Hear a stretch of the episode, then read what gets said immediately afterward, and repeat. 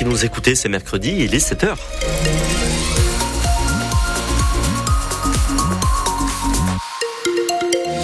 Un zéro tout pile, c'est ce qu'affiche actuellement le thermomètre à Clermont-Ferrand, donc vous l'avez compris. Il fait frisquer dehors, mais ça va vite grimper, puisqu'on attend beaucoup de soleil dès ce matin. Et pour cet après-midi, on fait le point complet juste après vos informations présentées par Juliette Michneau.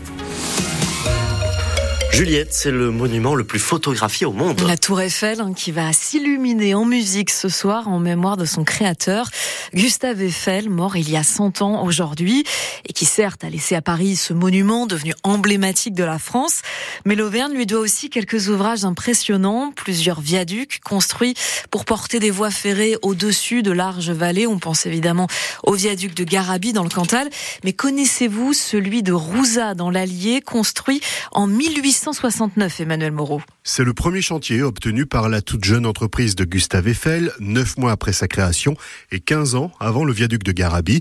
Il a été réalisé sur les plans de Willem Nordling, l'ingénieur de la compagnie du Paris-Orléans, qui avait en charge de réaliser le tronçon entre Commentry et Ghana.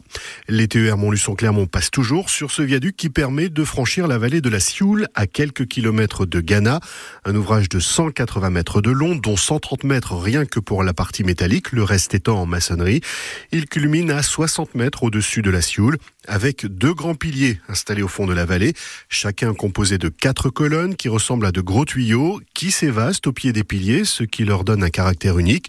Le viaduc de Rouza est classé monument historique depuis 1965, tout comme le viaduc voisin de Neuvial, deux kilomètres plus loin, construit également par l'entreprise Eiffel à la même époque, mais un peu moins élégant que celui de Rouza. On va reparler de ces ouvrages auvergnats qui ont permis à Eiffel de, de nombreux tests hein, avant cette tour monumentale qui fera sa renommée. À 7h45, la présidente de l'association des amis du viaduc de Garabi sera l'invitée de France Bleu Pays d'Auvergne. Une guerre de voisins autour de ces précieux saphirs trouvés dans la rivière qui coule au milieu des deux propriétés.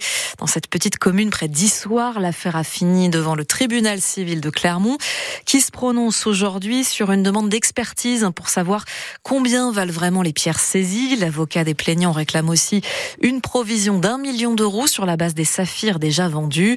La justice devra ensuite trancher sur le fond, à savoir à qui appartiennent vraiment les précieux cailloux. Plusieurs heures de ralentissement, la circulation carrément à l'arrêt hier soir sur la 71 à hauteur de Rion. Après un véritable carambolage, des collisions en chaîne entre sept véhicules. Quatre personnes ont été légèrement blessées. Plus tôt dans l'après-midi, ce sont quatre voitures qui se sont percutées toujours sur la 71, mais vers Montluçon là aussi des bouchons, mais heureusement que des dégâts matériels. Soupçonné d'avoir tué sa femme et ses quatre enfants le soir de Noël dans leur appartement de Meaux en Seine-et-Marne, le père de famille arrêté hier est toujours en garde à vue à l'hôpital puisqu'il est blessé. Un homme suivi depuis plusieurs années pour des troubles dépressifs et psychotiques. La piscine de Rion fait peau neuve. après une rénovation lancée en juin 2022, voilà un véritable centre aquatique avec ses deux bassins de 25 mètres rouverts en octobre. Et aujourd'hui, Kevin Baudreau, les nageurs vont pouvoir plonger dans un tout nouvel espace ludique. Oui, avec deux nouveaux bassins, l'un de 150 mètres carrés dédié aux activités santé-forme comme l'aquabike et un autre de 250 mètres carrés pour la détente et les loisirs.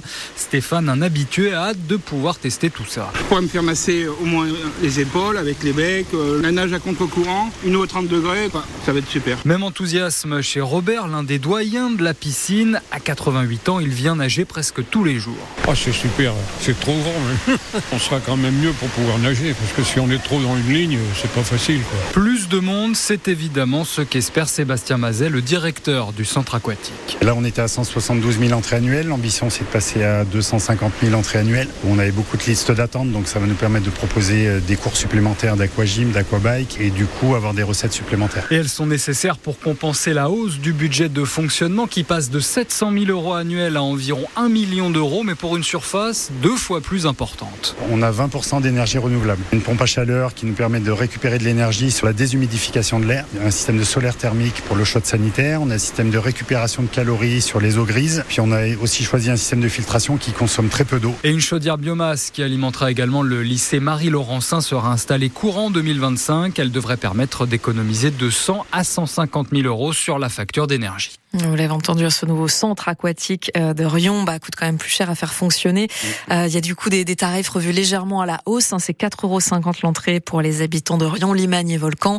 5,50 euros hors aglo, mais vous avez aussi des, des formules hein, comme cette entrée minutée avec un ticket moins cher si vous restez moins d'une heure quinze dans la piscine. Et puis si vous êtes plus basket que natation, vous serez peut-être ce soir au, au stade Pierre Coulon de Vichy pour encourager les basketteurs de la Jave. Alors il faut déjà avoir son ticket puisque c'est à guichet fermé hein, pour ce dernier match de l'année à la maison face à Denain, dixième de Pro B quand les Vichysois sont deuxième du classement. Le match est à 20h30.